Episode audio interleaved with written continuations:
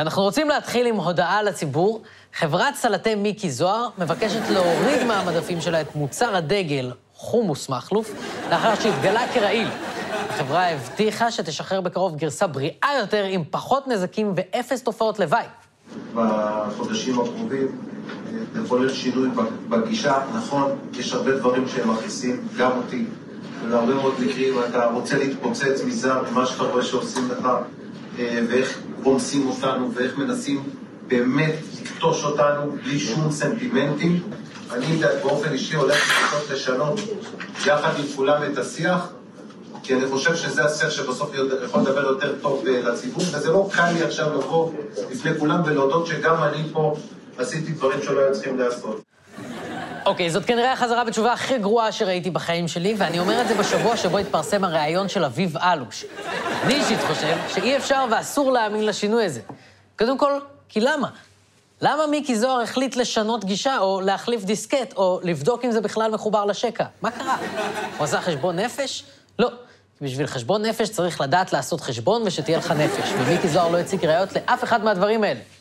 האם זה כי הוא ראה את התוצאות של ההתנהגות שלו על אנשים אחרים, הביע הזדהות איתם והחליט לתקן את דרכיו כדי למנוע את ההשלכות האלה בעתיד? לא. הוא עשה את זה כמו כל דבר שהוא עושה, וכמו כל דבר שהממשלה הזאת עושה, רק מתוך מחשבה על עצמו. אבל בסוף אם אנחנו לא ננקוט דווקא בשיטה שדיבר עליה יריב, היותר אה, ממלכתית, עם כל זה שזה קשה, אני חושב שהליכוד באמת בסופו של דבר יכול לשלם על זה מחיר מסיבה אחת פשוטה. בגלל שאנחנו נמצאים בתוך משבר קורונה, וכל מה שמעניין את הציבור זה לטפל בקורונה. וכשאנחנו מתעסקים בכל הוויכוחים הפנימיים ואת כל המאבקים, אפילו גם נגד היריבים הפוליטיים שלנו, ולפעמים אפילו תוך כדי עימותים חוצים אפילו אה, קווים אדומים באמירות שלנו כלפי היריבים שלנו, אני חושב שהציבור דווקא פחות אוהב את זה, בטח בתקופה הזאת. אתה חושב? אתה חושב שהציבור פחות אוהב את זה שבזמן שיש מגפה ומשבר כלכלי, מירי רגב מבזבזת סטייק כדי להראות שאייל ברקוביץ' מתהפך כמו סטייק, ומבזבזת לימון כדי להראות כמה סחטת את הלימון של הבדיחה הזאת, היא הבומרית מעיקה, היא הסטטוסים וצייצים בבן אדם? ברור שלציבור נמאס מזה. כי בימים רגילים חוסר הכשירות של הממשלה הרבה פחות מובהק, כי לאזרח הפשוט קשה לראות איך עיכוב בהעברת תקציב משפיע עליו ישירות, או איך דיון כזה או אחר בממשלה מתגלגל לחיים הפרטיים שלו. כאילו רבאק, איוב קרא היה fucking שר התקשורת. איוב קרא, היבואן של מכשיר היבגני, שמחסל את הקורונה, היה השר הממונה על התקשורת. האם הייתה פחות תקשורת? לא. כי בשגרה, לפעולות של הממשלה, לוקח המון זמן להתגלגל לחיים שלנו האזרחים, ולכן קשה לנו יותר לזהות את ההשלכות של חוסר הכשירות הזאת. אבל בחירום, כשהציבור רואה איך הממשלה נכשלת בטיפול בקורונה, אין לנו סבלנות לזה שהם מבזבזים את הזמן שלהם בלריב ולצעוק. וזאת לא סתם תיאוריה, מיקי זוהר אשכרה אומר את זה. אני משנה את ההתנהגות שלי רק בהתאם למה שפופולרי, מה שמוביל אותנו לשתי שאלות. א', אז מה קורה עם הג'ל בשיער, אחי? וב', מי מקבל החלטה להתנהג כמו בן אדם? מי מקבל החלטה קרה ומחושבת להפסיק להתנהג כך? רגע, אדוני היושב-ראש, לא סיימתי. כי זה השלב שאני הולך לדבר על העסקים של אשתו של ישראל כץ, אז אני מבקש לאפשר לי להמשיך. אני מבקש לאפשר לי להמשיך. אם מנדלבליט לא יתפטר מתפקידו ויבטל את כתבי האישום, תהיה פה רעידת אדמה. זה מה, זה איום? לא, זו הבטחה. ואני מבטיח לכם שעוד ייחשפו בקרוב דברים. תהיה פה רעידת אדמה. בא להטיף לי מוסר. לא אתה שאמרת שהגזע היהודי הוא הגזע העליון? אני אמרתי, ואני עדיין עומד מאחורי דבריי שהגזע היהודי הוא גזע מיוחד במינו, ואני גאה בכך. קראת נאום באמת אה, שקט, רגוע, נינוח לבנך הקטן, שהיה אחד הנאומים הדוחים והמגעילים ששמעתי בכנסת ישראל. באחרון זה היה נראה כאילו הוא מנסה להחמיא לה, כאילו בשפה שלו זה מחמאה. אני חייב להגיד לך, זה היה אחד הנאומים הדוחים והמגעילים ששמעתי, ואני מוריד בפנייך את הכובע. באמת, נאום דוחה, רפש, זוהמה, ממש כל הכבוד. מרגש. אמנם אנחנו מצדדים שונים של המפה הפוליטית, אבל ג'ורה כזאת, אני לא זוכר מתי ראיתי, ותרשי לי להחמיא לך, את גם מכוערת וטיפשה. אני אומר את זה מכל הלב. כאילו, ברצינות, איך אתה חושב שאתה יכול להתנהג ככה, ולבוא אחר כך ולהכריז ששינית את הדרך שלך? הוא אפילו לא ביקש סליחה מאף אחד. הוא אפילו לא ניצל את הפרצה מספר אחת בחוק של הבריונים, של להתנצל על דברים שאמרת בשביל ההזדמנות להגיד אותם שוב.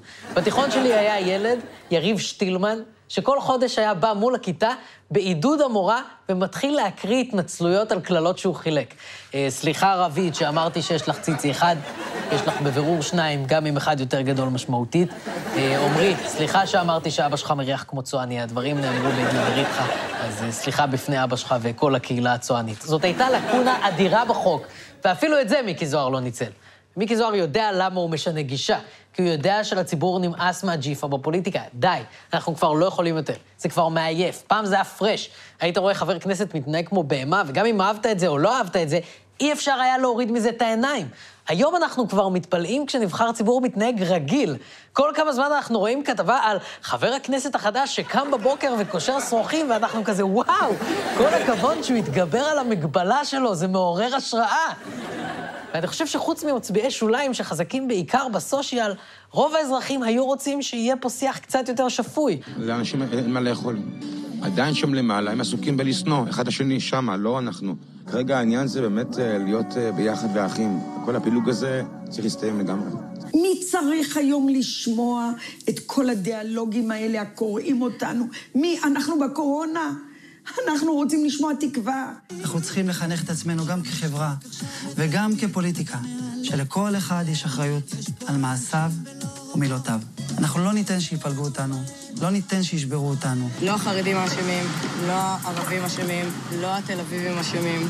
הדבר האחרון שאני רוצה שיקרה פה זה פילוג בחברה, כי זה כרגע מרגיש לי מה שהממשלה שלנו עושה. פשוט מפלגת אותנו, מאשימה את האחר. טוב, זאת המוזיקה הכי דרמטית שליוותה מאמנת כדורעף חופים בחדשות אי פעם. הם רגילים לביץ' בויז, מה שמתם להם את הפסקול של דנקירק, הם משוגעים? ולא חשבתי שאני אגיד את המשפט הזה במונולוג הזה, או בכלל אי פעם, אבל מאמנת כדורעף החופים צודקת. זה באמת מרגיש שהממשלה מפלגת אותנו ומאשימה את האחר, וזה מרגיש ככה כבר כמה שנים. ואולי אני אופטימי. אבל הסקרים בנוגע לבחירות בארצות הברית מצביעים על שינוי מגמה. הבריונות של טראמפ היא כבר לא הדבר המגניב מאמריקה. היא כבר לא הפוליטיקה המסעירה של המחר, היא הפוליטיקה המעייפת של האתמול. ואולי זה סתם wishful thinking של שמאלנים, כמו המחשבה שהשפירית היא דוב חנין, תיאוריה אמיתית מחזיק בה, אבל יש הרבה סימנים לזה שאנחנו כבר לא מתגמלים התנהגות כזאת כמו של מיקי זוהר, והמיקי זוהרים הולכים להבין את זה. וביום שאחרי טראמפ, ובטח ביום שאחרי ביבי, אנחנו נראה עוד המון שינויי גישה כאלה. מירי רגב ודודי אמסלם ואוסנת מארק ואמיר אוחנה ומאי גולן וקרן ברק, הם כולם הולכים לשנות גישה. אם הניצחון של טראמפ ב-2016 היה המבשר של פוליטיקת הריאליטי הזאת, אז אחרי ההפסד של טראמפ ב-2020, רשימת הליכוד לכנסת תיראה כמו אוטובוס לבום במלה. אם יש לנו אפילו טיפת כבוד עצמי, אסור לנו להאמין לזה לרגע. האנשים האלה חייבים לשלם מחיר על ההתנהגות שלהם כלפינו. לא מתוך נקמנות, אלא כדי למנוע את הגל הבא של נבחרי הציבור שיחשבו שהם יכולים לרכב על הנמר בלי שיהיו לזה השלכות. ועד אז, בואו ננסה כולנו להיות קצת פחות חבר כנסת ממפלגת שלטון וקצת יותר מאמנת כדורעף חופים. ועכשיו, כרגיל, תגובת הליכוד לדברים. כמפלגת שלטון בדמוקרטיה, מפלגת הליכוד מכירה ומוקירה את החשיבות של סאטירה, כפי שהושמעה בתוכנית פעם בשבוע על ידי המגיש תומאס אהרון, גם במקרים בהם חצי הביקורת מופנים אלינו. מי שבקיא בהיסטוריה יודע שכוח, כשאינו מבוקר, עלול להשחית את כל מי שמחזיק בו, וזאת ללא קשר לאידיאולוגיה או מחנה פוליטי. ועל אף שאיננו בהכרח מסכימים עם התוכן, כדי לשמור על תקשורת עצמאית ומפאת כוחנו, אנו מכילים את הדברים כפי שהיינו מצפים לו היה מדובר ביריבינו הפוליטיים. זה מה שהיינו מגיבים אם היינו מפלגה של מכוערים. אמיתי, נראה לך שאתה יוצא ככה על מיקי זוהר, יא גמד, יא תחת, יא בן אדם כיס, ביזיון, גועל נפש של אנשים, שנאת חינם וצרות עין. עם מקל של 40 מטר לא היינו מתקרבים לתוכנית שלך. עדיף לעשות בינג' על פרק אחד של לילה טוב מאוד עם גיל ססובר בערוץ 20 ב repeat, מאשר לצפות בחצי דקה של המונולוג הטרחני שלך. איף פח אשפה, חושב בגלל שהוא עושה בדיחות הארי פוטר הוא יכול להרשים את האשכנזים של ערוץ אחד. סע, סע מפה, תימני מאתר Wish, פעם אחרונה שהשם של מיקי בפה שלך. כך הליכוד.